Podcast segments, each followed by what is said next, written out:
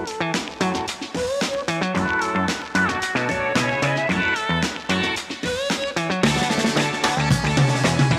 back to Hashtag Single with Jeanette Bonner. I am not a relationship expert or sex therapist. I'm just a regular New York City woman navigating the world as a single, independent feminist. Hashtag Single is about having honest conversations with other singles in today's device obsessed culture. So I hope you'll join me on this interesting, challenging, and complex journey as we navigate the ins and outs of singledom. Hey, everybody. Welcome back to Hashtag Single. I'm so happy that you are here with us today. Um, if you've been tuning in recently, you may have noticed we've taken a little detour this year from having conversations with awesome singles to tackling some larger topics. This is both pulling from what's going on in my own life, um, Uh, but also taking the temperature of the single world, which is to say, a, lot of people are struggling with major issues of disconnection, dissatisfaction, and loneliness more than ever. So I wanted to sort of address and tackle some of these issues for the single community. And I decided to bring in a, an incredible woman who I've worked with for years as a mentor, guide, coach guru um, and probably everything in between for me in my creative career and also on my journey towards personal growth. So I'm so excited to introduce you to Ms. Liz Kimball. Liz, I'm so happy to have you as a guest on Hashtag Single. Thank I am so happy to be here. Thank you so much for having me. Liz and I have not seen each other well, I was saying in person, but like this isn't, you know, we're still virtual, but just seeing your face in real time is very exciting for me. It's been years. I know. Or has it? Or what is even time? You know? what is time? What is pandemic? Who are we? What is real? I know. I wanted to recognize and thank you for your your thoughts and your words that you share on social media specifically. One of the reasons that you're here and I'm sharing you with the hashtag single community is I don't even know how to like give it a framework or a title, but let's just say I was struggling with struggling with where I was at in my life and where I was at with my personal projects. And your words just really seem to find the right place, not just for me, but with many women who are strong leaders trying to carve out a path for themselves. So thank you for your inspiring posts as always. Oh, it's I'm so happy to hear that they had that resonance for you. That means the world. I'm sure it does. I was just thinking about when I was working through my, my own podcast block, if you will. I was talking to someone who who took the quandary of a po- podcast block and actually did a podcast for me, like an episode talking about podcast block. And she was talking about how, you know, one of the reasons like creativity block is there is because you don't know you don't have direct impact with who your audience is like she's like people are listening but you don't hear from them because we listen to podcasts and we don't reach out to the people being like, great episode. You know what I mean? Like we all don't do that. So I was thinking about you and how you're, you're always generous with your soul and your words, but you're always putting yourself out there. And are you receiving back, knowing how many people are benefiting from what you're saying and what you're sharing?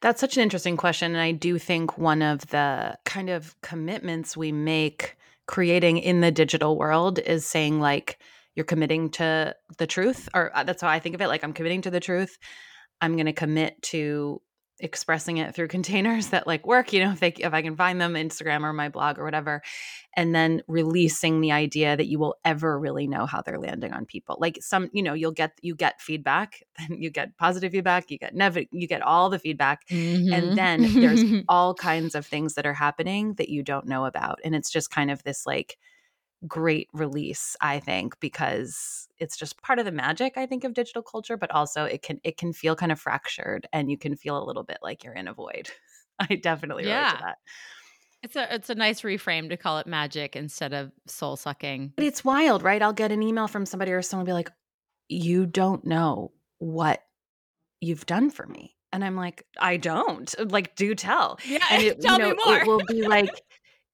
like you know years of reading your newsletters or you know watch like taking your Instagram and like that got me through X time in my life. And I'm like, well, here's what's really interesting. I'm sure during that time I went through my own dark nights yeah. where yeah. I was like, is this worth it? No, it's not. Nobody wants to you know this is not i'm losing relevance. You know one of my greatest fears i'm a lot is a very human fear like i'm not helping in the way that i want to be helping. So i'm sure i went through that story with myself so many times it just like goes back to like you can't assume. Like the, the, i just sort of think how assumption can just kill so much of that space between us where a lot is happening. And in the digital culture the space between us is so real you just can't see it you can't kind of like feel it. But it it does exist. Yes. And that's why I do think it's a kind of magic. Like, because when we're in person, we feel the space between us and it's got such potential. But when we're in the digital world, I don't feel it. So I think that's why it's hard. Like, and even when I'm on Zoom and I'm leading stuff, I don't feel it. I'm like, I'm getting nothing here. But then there's still transformative things happening. So I've had to kind of like conceive of it without feeling it. So I, yeah, I don't know if that makes sense. no, I'm I'm so glad we're vibing on the same level. Um, before we get ahead of ourselves, I want to introduce you to everyone. So I'm going to read your bio just so people know your background, where you're coming from, who the hell you are. Even though I, I introduced you, but um, this is your official official bio. Liz Kimball is a creativity coach, writer, and speaker dedicated to helping the next generation of women creators produce the major, meaningful creative works in their lifetime. Liz's work stems from the intersection of creativity and womanhood and focuses on catalyzing individual and collective change through the creative process. She's a founder of the Original Source Creativity Incubator and the Creative 15 program, a free 15 day guided experience to help you move from stuck to flow in 15 minutes a day. Her work has been featured on TEDx and Oprah.com, as well as at the Guggenheim, New School, the Female Quotient, and at universities and institutions throughout the country. She currently lives in New Jersey with her husband and her two little ones. Anything you want to add? no. It's always so sweaty to listen to one's own bio read out loud. So now that's over. That's I find that fascinating as well. You're not the first person to be uncomfortable with it and everyone's like, "Gosh, it feels so, you know, I feel so embarrassed like listening to you talk about me." And I'm like, "No, no." As you always say, like, let's celebrate how awesome we are. Like, own yeah. your achievements and be like, "That's right. I fucking did all that." That's right. It's that's true. who I am, and that's what I do, and that's what I love. So, right. to start, because your work focuses so much on the personal journey and work of women, um, I thought I'd just sort of open question and no wrong answer. I'm curious what your thoughts and perspective are on what's going on in our culture with regards to being a woman. Like, what themes or messages are you receiving right now? Yeah, I mean, so like the words that that is coming to mind is contraction before the expansion you know, I do a lot of thinking about expansion and it being like a natural part of biology and the world and the universe is expanding but like also that contraction is a part of it and like you know when we look at sort of expansion in biology and like a woman giving birth even it's like she has to contract before she expands it's like part of part of the mm. journey. So i'm an eternal optimist. I will be an uh, just a, a hoping hope like hope centered optimist until i die. It's just who i am. Is like it take it or leave it but um i think so i really believe we're on a path of expansion but i mean just straight up like living in the us most women i know feel um like you can't help but feel like your freedom is being diminished and taken away from you and that uh, you know, what's interesting as it intersects with my work around like sharing your voice with the world, essentially sharing your creative voice with the world, is like there is this mass cultural attempt that's been going on for hundreds of years to diminish women's voices because I think women's mm-hmm. voices are like a huge part of our whole whole expansion, right? Like the expansion we're meant to have collectively is like, you know, we have to have women express fully expressed and we have to have marginalized people fully expressed. And the culture is just designed to not let us be fully expressed. How do we do that? Control her body. How do we do that?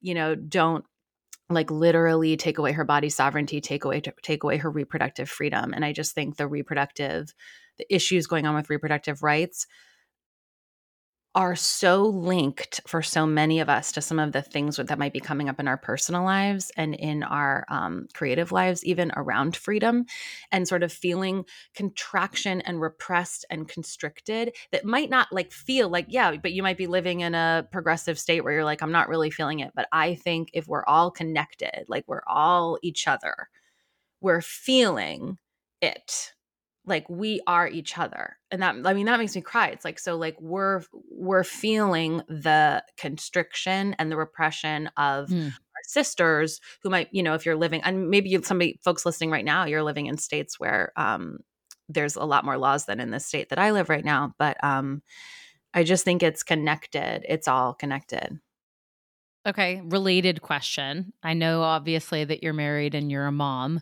but yeah. Curious what your perspective coming from that standpoint is of um, dating culture and being a single woman in 2023. What's it look like from the other side looking back at us and what's going on?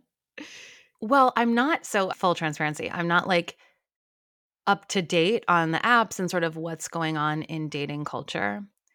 So I can only answer this from the truth of myself, which is that the thing that I really miss about dating is that I felt like it was this opportunity to keep seeing myself in new ways. Like, because you sort of see yourself through the eyes of this new person. And I just think my biggest fear in life is that like that I stop growing. And I think that's actually a huge mm. that's like my biggest fear about marriage is that like we wake up each morning and we've already decided who the person is and we don't let them become who they're becoming. Which by the way happens. like you told you it happens all day long, but I think like my biggest intention as a married person is to keep fresh eyes and to be like okay, but my husband is new today and he's becoming a, always constantly becoming, mm. and I'm new today. And like, let's not assume that we were who we were yesterday. And what I loved about dating was like, it just felt like I could just sort of keep becoming myself because there were I wasn't attached to how somebody saw me yesterday.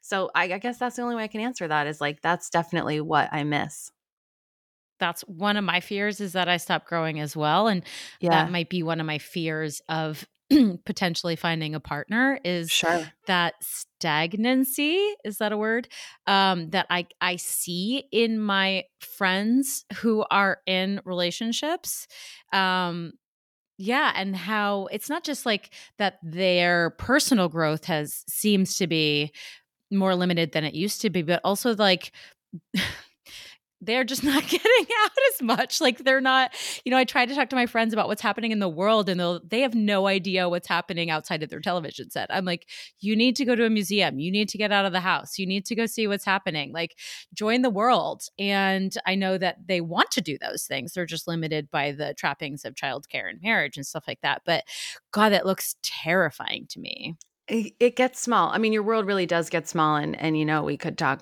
yeah. for days about kind of like the loss of aliveness that can come with with bearing children, as exciting as that can be. But it makes me think about like yeah. So I I had this theory where like I think couples should break up every seven years and then get back together if they want or yes, not. But I I'm on think I mean, uh, please, I don't know if my husband's listening to this, but um, I am in a relationship where we did have a, a massive breakup, and it was also timed with like a huge, epic kind of professional meltdown for me. It was just like the meltdown of all everything melted down. It's sort of like the breakdown had to happen before the breakthrough, and I really do. I, I have like so much evidence in my life that like the best stuff always came from the breakdown, and it I look back when I think about that period now, I think about it with such longing because I felt so alive because I felt like I was oh just God. literally being reborn. And when I when I was going through it, it felt like such total utter hell. Like just it was just horrible and I thought I was dying and I was like my life is over. And now I I yearn for a period of time that is so kind of transformational because i think that's what happens when we have these breakdowns mm. whether you like these big catalytic events like um whether it's the you know you lose a job or you like lose a relationship or you you leave a relationship whatever it is and it's like such deep suffering in the moment but i also think like those periods of personal rebirth are like so beautiful I find that really fascinating. Like, if you can sort of reframe a horrible thing as a chance to start again. Like, how beautiful is that? And let's be clear, the reframe is only revisionist history. Like it's only when I'm In looking back at it. So in the moment, Right, I right, think right. it's like it was so freaking bad. And that's what I think is so interesting about all of us, like what we've gone through with the pandemic, is like we all went through a massive catalytic event, a massive transformation with the pandemic. But then it's like, but I'm still living in my same house and I'm still wearing my same pants and I'm still kind of like recording the same podcast. But we have actually all like yes. been changed by a thing. And what's, I think, in other change processes, we often like move or we like kind of have this sort of physical shift that helps us market. But I think that's what's been kind of blurry about the pandemic is you're like, but I'm walking the same walk and I like, you know, but uh, so it's this disconnect of like, I think I'm kind of a new self, but I'm wearing the same baggy leggings. I don't know. That's how it always feels for me. I'm like, I, those same leggings. I need to get a new pair of leggings, obviously. That's no, that's so valid. That's so true. Like there and there's some there's some like habits that I picked up at the pandemic that I'm still doing. Like I Mm. literally haven't gone back to the gym yet. I'm still doing like virtual workouts, which I quite enjoy. But so there's these remnants of like like a weird fever dream almost. Yes. I would love to go to the gym. That sounds like a dream. Just putting it out We there. gotta get we gotta break you out, Liz. so when I was thinking about like what I really wanted to talk to you about today, and like I said, as I started, this sort of came from a little bit of a, a selfish standpoint because I was thinking about how you kind of helped me or guided me from afar through my dark place and through my transition and what I was struggling with. But I also was thinking, I bet you there's a lot of people that are going through this transitional thing. But while I was thinking, there were a couple words that came up for me. Um, and this might be, I feel like a little bit of a hard right turn, but the word was unworthiness. And I actually found an article that you wrote about imposter syndrome. It's called Imposter Syndrome is Canceled. So the article addresses how to unlearn patterns of low self worth and its sister feeling of feeling incompetent or untalented, AKA imposter syndrome, which I'm sure is not a new concept to anybody. But I find it really interesting that in an article you said it was statistically more prevalent in women. So let's start at the beginning. Why do you think high achieving, intelligent women believe themselves to be unworthy of success?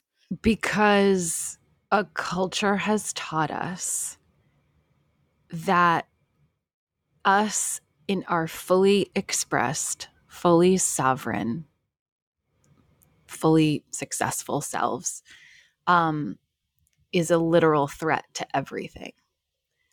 So if we keep believing we're imposters every time we get close to feeling fully expressed, rising up, like all of the things that we yearn for, being fully seen, fully um, in our voices, fully do, you know, fully kind of becoming who we're meant to be.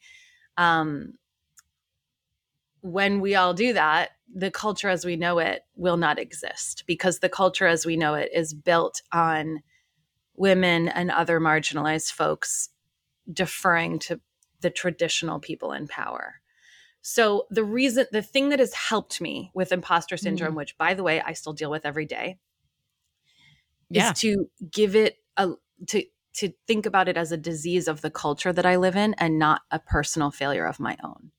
So even if I'm feeling the feelings of imposter syndrome all day long, it doesn't belong to me. It belongs to white supremacist patriarchy. And the the culture Mm. that created it taught me to feel unworthy unless I uh, look a certain way and buy a certain thing in all of the ways. Um, is that's where it in my perspective, just my perspective, that's where it came from. And so that's why I think um, some of the kind of self helpy narratives around like, you have imposter syndrome, you're sabotaging yourself, you're the problem. I'm like, no, no, every woman I know is dealing with this. Therefore, it's that we have to look at the water that we're swimming in, not the, you know, Yeah. beautiful frickin' fish in the sea. Yeah, I love this uh, quote. I just wrote it down. I'm just going to read it back to you. What if the plague of women's unworthiness belongs not to the woman, but to the culture that produced her? We can no longer talk about imposter syndrome, self doubt, and unworthiness in women and other marginalized identities without acknowledging the culture and the context from which it was produced. So, stemming on that, I'm curious if you think, like, put in the context of hashtag single, do you think our culture is somehow contributing to women's sense of like unworthiness in dating. I know that's like maybe a reach, and I don't want to put words in your mouth, but sure, I'm just 1000%. we talk about like yeah, I, yes, like my babies don't feel unworthy. It doesn't exist. So it is a feeling we are taught to have. It's not mm-hmm. who we are. So the idea that worth comes from not being single or being single, either way. But like the idea that worth comes from anything other than your humanness, I think is a cultural construct. Now, it's the hardest thing in the world. Like, and it's like right now, literally, I mean, it is the biggest work of my life right now because I like recently started a therapy process and the therapist like blew up my whole life. But anyway, the point is, yeah my work, like all of my inner work, personal work right now, is on just this idea of like unconditional worth and unconditional mattering. And that there's no move I can make in my life, there's no thing I can do that will kind of make me more worthy or less worthy. But it requires, for me, just a sort of rejection of everything I had constructed, which in my personal opinion is from the culture, is that like, yeah you're we all have a thing right? You're better because you make more money or you're better because you're you know married or you're better because you're not married. It's it's personal but it's also like there's patterns in the way what we're teaching people about worthiness. I i 100% agree and i think that like it's it's what's the word i want? Like it's like insidious meaning it's sort of in the air we breathe. Like i think we yes. absorb it without even being like totally conceptually aware that it's happening at all the times because I think a lot of us like to think of ourselves as above it, right? We're able to filter out like how we're influenced by patriarchal systems or societal systems that say you have to be married at a certain age or you have to be a mother or something like that. Um, or you have to be straight. And I think a lot of us are ahead of the game. We're sort of like, yeah, yeah, no, yeah. we get that. And we like, we have accepted that that's all bullshit but yeah. how does it, it, it's just curious to me like how, how it shows up accidentally or in your subconscious yes. like mm-hmm. when i'm dating i guess the theory that i'm sort of working with is like does this potential thought of being unworthy could it potentially be a self-sabotaging negative manifestation of this isn't working for me does that make oh, sense say more well like i'm i guess i'm thinking it's like if you've been on, for example, not me, but yes, me, if you've been on dating apps for 10 years or so, right? And you deal with as much bullshit as, as, as those of us who are on dating apps know is out there. Mm. Um, I, I think there is a sense of it's not that I'm I'm unworthy of the people on the app, but perhaps I feel like I am unworthy of the thing I'm chasing that oh, makes yeah. sense. Yeah, I mean, there's kind of two things there that are so interesting to me. I mean, the last part, right? Like, I think that's really challenging with kind of a lot of stuff about the internet, which is like there's a lot of places on the internet that can really contribute to that feeling of unworthiness, and yet there's sort of a reason to mm-hmm. be there. So it's a, it's like you, there's a reason for you to be on those apps, and you're noticing like this is really not helping the cause you know, right, of like right. feeling good and trusting myself, which I think yes, it, to trust yourself in this lifetime, if you are a woman or any other marginalized identity, is the work of a lifetime. To trust yourself because you were taught not to trust yourself. Yeah. You trust trust the outside voices, not yourself.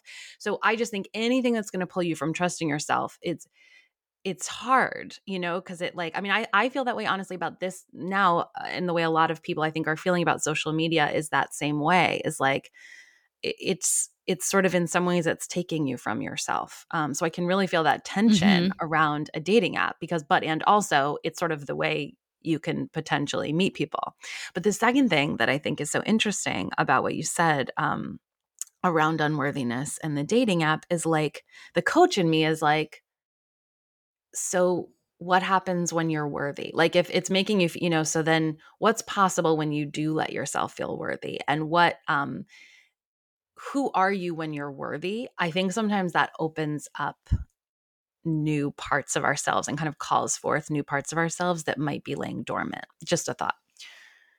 I love that I actually, I mean, I, it's such a clusterfuck of emotions in psychology, like dating apps. Like, I feel like I'm so worthy and I'm so valuable that yeah. I feel like that I then don't actually give anyone enough time to show themselves. So that's why I was sort of coming at it from that self sabotaging manifestation of like, well, this thing made me feel unworthy because no one wanted to date me. But then I remembered that I was super worthy and they're the problem. And so it's this like snake eating its tail, right? Like you're right. There are very few other options, or at least the expectation to meet people is like all online now. Um, so it's like, well, this is the system that I have to get the thing that I want. But this thing that I want is giving me all these like negative associations that trying to not feed into, but you can't help but feeling both things at the same time. Yeah, I really feel that. And I think I also think what's so relatable is that I think this, I hear this from so many women, is this simultaneous feeling that I'm like, I am a freaking goddess. Like, there's this waking up that we've all been doing over the last several years, which is like, I'm literally the creative power of the universe. And so are you. And so are you. And we all are. Yeah. And like, we're goddesses. And I feel like trash. Like, and and it's just like, how can those two thoughts be in my body at yes. the same time? But and also like, how can I welcome them because they are just it. It is all present, you know, inside of myself. Um, it's something interesting too, Jeanette. Is like, I wonder too if something's trying to change. Like I just think so often when it's like all the kind of the negative emotions come up and like the feeling of block and the feeling like I don't know if I want to be here. Like I think I've noticed just as observing people's lives for so many years now, it's like I think that those feelings, which all feel like they're going in the wrong direction, they start to come up when something underneath is trying to change. And like the story is trying to, to kind of get bigger or get different. Mm. And your life is just mm. trying to move. And I love this concept. It came from Tara Sophia Mohr. I just love her work. And, and she, just has this idea that like your life is its own entity and it's kind of trying to speak to you like it's not yourself like you're it's you and then there's your life and that if you can like listen to what your life is trying to say underneath all of the feelings. Um, and sometimes I think that all the kind of drama feelings come up when our life is trying to speak to us. So who knows what it is, but I think it, it sometimes it's just like, oh, maybe you're exactly right. Like a story is trying to change. The, the story is trying to kind of get bigger or evolve, but it sucks the way it happens because it's always like just yeah. the feelings of, yeah, I'm going to pull up Instagram and read you a social media post that you wrote. It's um, great because I was I, I don't remember anything after having two kids, so you know, like it'll feel like it's brand new to me. Um, you were talking about your son Mateo teething. Do you remember oh. this post? No, I remember nothing, Jeanette. No. So so fill me in. you were talking about how um I, th- I think it was more about how this uh what we're sort of generating on which is this these moments of transition and they're very physically apparent in children like when they're going through physical yeah. transitions yeah. they're disasters they're little tornadoes right yeah so but how does that manifest in adult life um it's it's a little trickier it's a little more internal and so you were like if you are feeling any of these things you know including paralyzing self-doubt angst or creative thrashiness, which is a word I love, uh, a feeling like nothing is happening around your work, which you decide is your fault, increased levels of insecurity, fear, imposter syndrome, as we've been talking about, questioning everything, feeling scattered with lots of ideas, and an inability to choose a focus, lack of motivation or inspiration, slash feeling of dryness, uh, a vicious bout of perfectionism that you are that's keeping you from releasing your work, systems or strategies that once worked start breaking down, and then applying applying to grad school, which is just a hilarious moment. Um, I'm not applying to grad school, but um, this this idea of like, oh, hey, if you're feeling any of these things, like stop. Like your life is not a failure, disaster, but perhaps you are in a moment of major major transition and you are just disconnected from your subconscious or you're disconnected from your energy source and you don't you don't know why this is going on but something is going to happen it's what I've observed to be true. Like that's my job, right? I like watch people in their creative processes, in their work and in their lives. Like that is my job to watch and listen and to respond to that. And so I've watched it so many times to know that usually after those periods, something happens like a, a breakthrough really does happen. But i think that the difference is that when my son's teething we're like oh he's teething. We expect this like really crappy part. And i was even saying in the article i think that there's an app where you like go in with your kids and like the app tells you like prepare for crazy times you know? It's I gonna be that. bad. If there's a storm cloud and you're like it doesn't make the storm any better but at least i know the storm cloud is normal. And i think one of the things that, that happens in adulthood is you're like oh i never get to all of the storms are culturally inappropriate.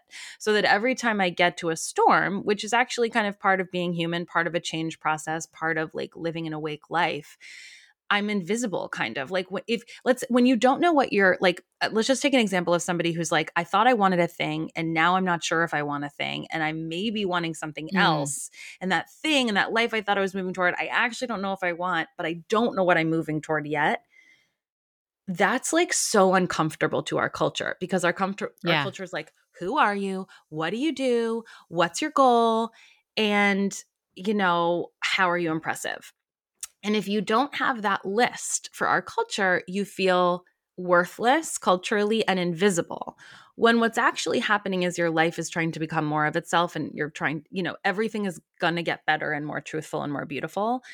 But I think what's so hard is you feel like I feel so unseen and sort of like invaluable when really how are you else going to get there like you got to have the confusion to kind of confusion is the is the mm. prerequisite to sort of that clarity but i think we accept the teething because we're like oh they're kids but this is the adult version of teething i mean like you know it's like you're something new is trying to grow in and it's painful um and suffering but i also think you're really in touch with yeah i mean i per- it's just my personal belief that it's like an incredibly sacred process um, i just don't think we like it. We like before and after shows. We like here she was before. You know i do too. I watch these home makeover shows and i cry like buckets. I'm like i love watching the end you know they transform the whole thing but it's like there was crap in the middle of that and that crap is actually right. They were living with eight months of dust that nobody talked about. Yeah, yeah, but that's not TV. Good TV. You know the the transformation story sells when you skip the middle,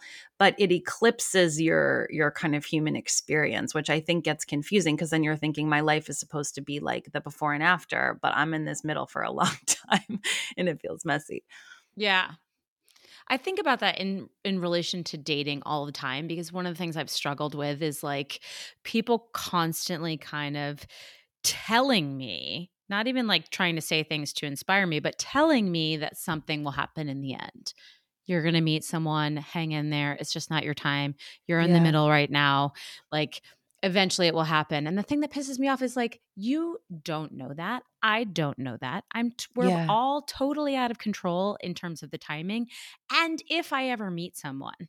So, but people feel better knowing that like, oh, Jeanette won't be single forever. How could she be? She's so valuable. She's so wonderful. She's fun. She's smart. She's pretty, right? But the, it only makes sense to them if they know that this is not my forever. And I've been trying mm. to push back and be like, hey, it might be my forever. And I need to get okay with that. And you need to get okay with that too. It's so powerful you know? like, thinking what happens about if we don't have sorry to interrupt you. If you what, what what happens if we don't have a happy ending, you know? And how that's so much about the other person's comfort and sort of the way the way they see the world is being threatened. Very much so. So I mean like in in talking around this, you know, like when we're struggling and experiencing a negative process, whether it's temporary or whether it is long term or whether we can't see the ending of it. How do we fall back in love with being open, searching, having curiosity, especially in like a result driven culture and society? Yeah, it's such a good question. I mean, because it also is like no one knows what's going to happen ever. Like that's what's so interesting about people trying to predict Truly. what. So it's it's always so interesting to me when anyone is trying to like make those kind of predict things with certainty.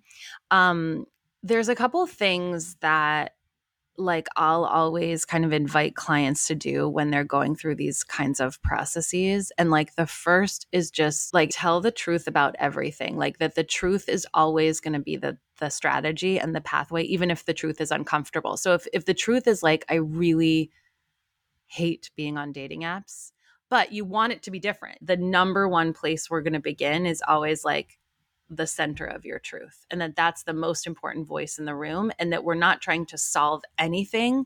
We're just trying to listen to your truth as deeply as possible. So it's like and i'm trying to do this with myself right now around my postpartum process because i just keep being like well when am i going to get happy again? You know like when is the darkness going to go away? And like i think that the the thing i've been on the good days trying to say is like you're just as real when it's dark as you are when it's light. Like, even if the culture doesn't like you when it's dark, you're a real human being. Your experience is real. And just like exactly how you're feeling is the only thing we have. you know, it's the it's the only thing we have. So that's kind of number 1 is just like the truth is the strategy. And then the second thing is like I love this concept. It comes from Mar- Martha Beck. She's like a she's like the grandmother of life coaching, but she just talks about like this concept of moving toward what feels warm. I don't know. I just love this concept. It's just like, and it's sort of just like mm. when you don't know what to do and when things are feeling dark, it's just like, what is one thing that just feels good? And to me, warmth just means like not pressure and not trying to like make myself mm-hmm. want a thing I don't want and it's not trying to be like toxically positive it's just like what is one thing that feels good? You know what is sort of like one little bit of warmth and is that like it's not the end all solve it's just like moving toward warmth. That's such a beautiful way to approach it. Because i think like theoretically everything that we do in life should come from a place that makes us feel good. I know it's like a real easy statement because how ridiculous life isn't always fun makes us feel good but you, you, we forget that in all moments you can choose to do something totally different. And even if that's just an adjustment in your mindset, I love this idea of like, if you're experiencing discomfort in the moment, just to be like, well, I can't, the whole picture is very difficult. Too much. It's yeah. Really exhausting. Yeah. To think about dating as a whole and how do I meet people and how people are behaving and and why men are confused on like what's appropriate behavior. so when that can feel overwhelming, you just sort of say like, okay, well, what's one thing that can make me feel better in this moment or warm or cozy or bring a smile to my face? You know, maybe it's it's closing the app. Maybe it's being like, let me get a cookie. I don't know. Yeah, but I think I mean, what I the way I would respond to like closing the app is like if that feels like the most truthful thing you need to do, you are absolutely making a positive step in the direction of your life. Like that's p- positive, like ending things, quitting things, even if it's for a week. Yeah. It's, it's an incredibly powerful move. It just, it, it's, it doesn't feel like a powerful move because it's like it's a stopping of a thing, but it's actually totally making space for something else. We don't know what it is. It could be just new flow to come into your life.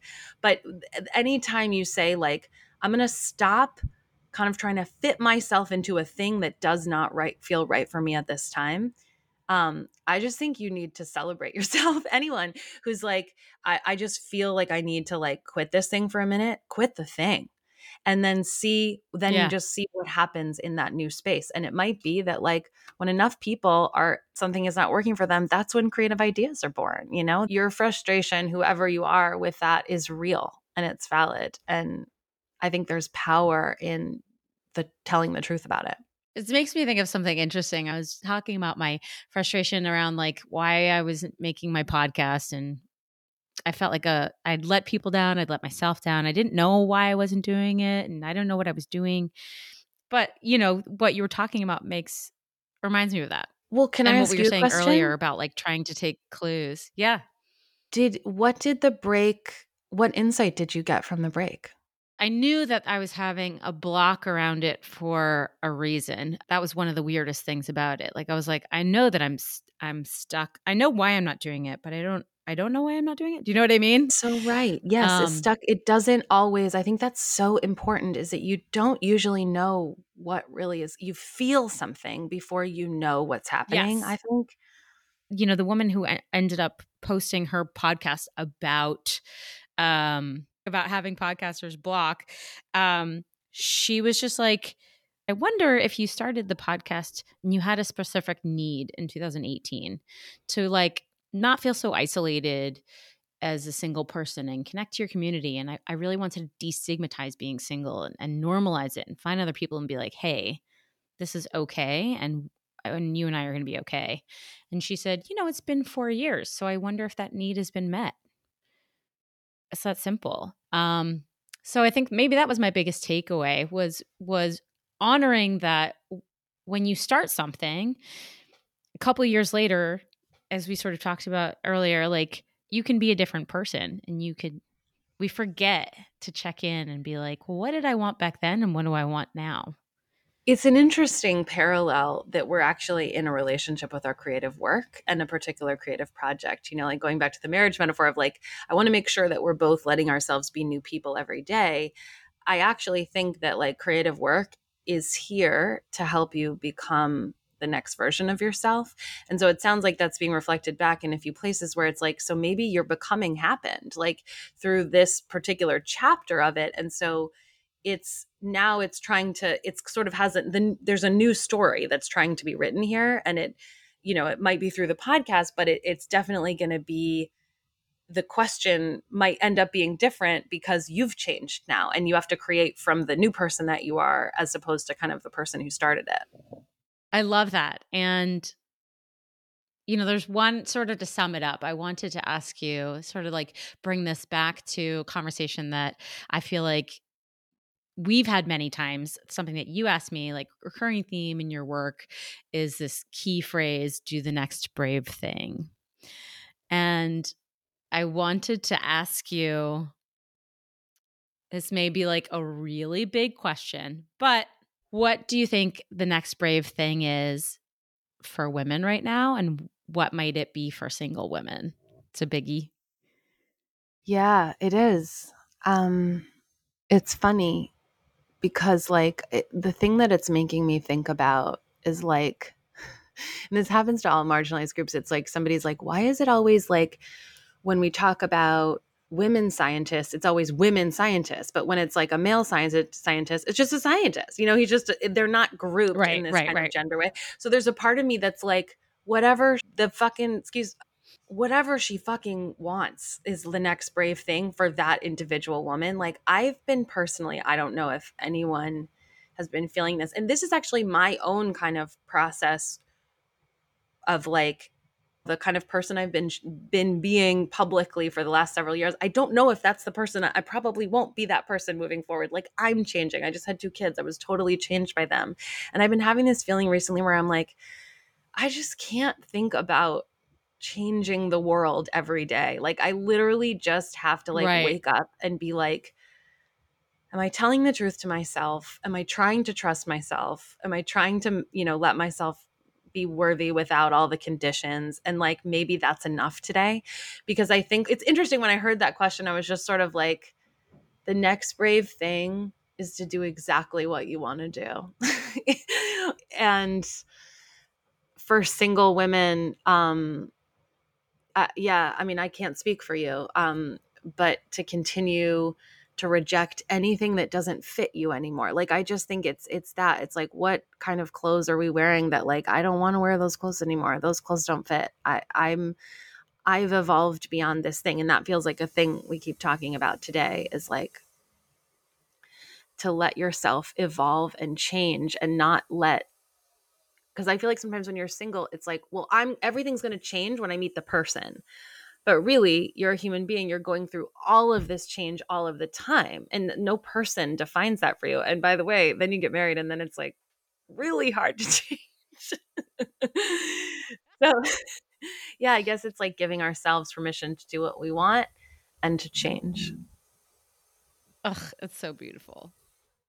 I I mean, there's so many things that that you have said today and we've said in this conversation that really resonate both with me and my year, but I think to of what a lot of people are going through as we sort of talk about this transition of discontent in dating. And I think maybe it's just as simple as like owning and speaking your truth, being worthy without conditions and like letting yourself evolve. I think there's it's so simple and it's so beautiful. Yeah, like a cool creative exercise we could all do is just like imagine we're turning the page on whatever it is for each of us and just be like, okay, new story, new chapter. And without thinking, just like write the title of the chapter. You know, it is a time of new beginnings. And I feel like giving ourselves permission to kind of begin begin again is a thing that I'm really thinking about a lot. Mm, hell yeah. Hell yeah. And I, I just like want to reiterate that back. Maybe just giving ourselves permission. Maybe that's just the like, the goal of 2023. Be worthy without conditions and give ourselves permission. Speak your truth. I love that.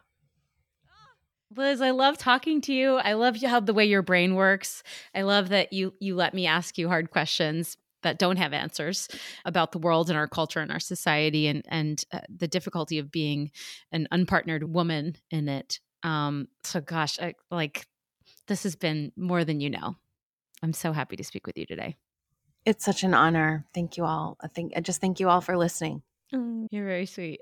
I hope I hope you all who are listening got as much from this episode as I did speaking to Liz. If you want to follow her, I'll make sure to tag her in all our posts as well. And uh, thank you for being here. Thanks for coming back after a long hiatus where I gave nobody any information about when I might return. So I appreciate you listening. And as always, if you feel like this resonated with you and you want to share it with a friend, I encourage you to do so. You can join us over on Instagram at hashtag single pod as always And I have a couple more episodes coming up down the pipeline. So I do hope you stay with me. But that is it for this episode, y'all. And uh, we will catch you next time.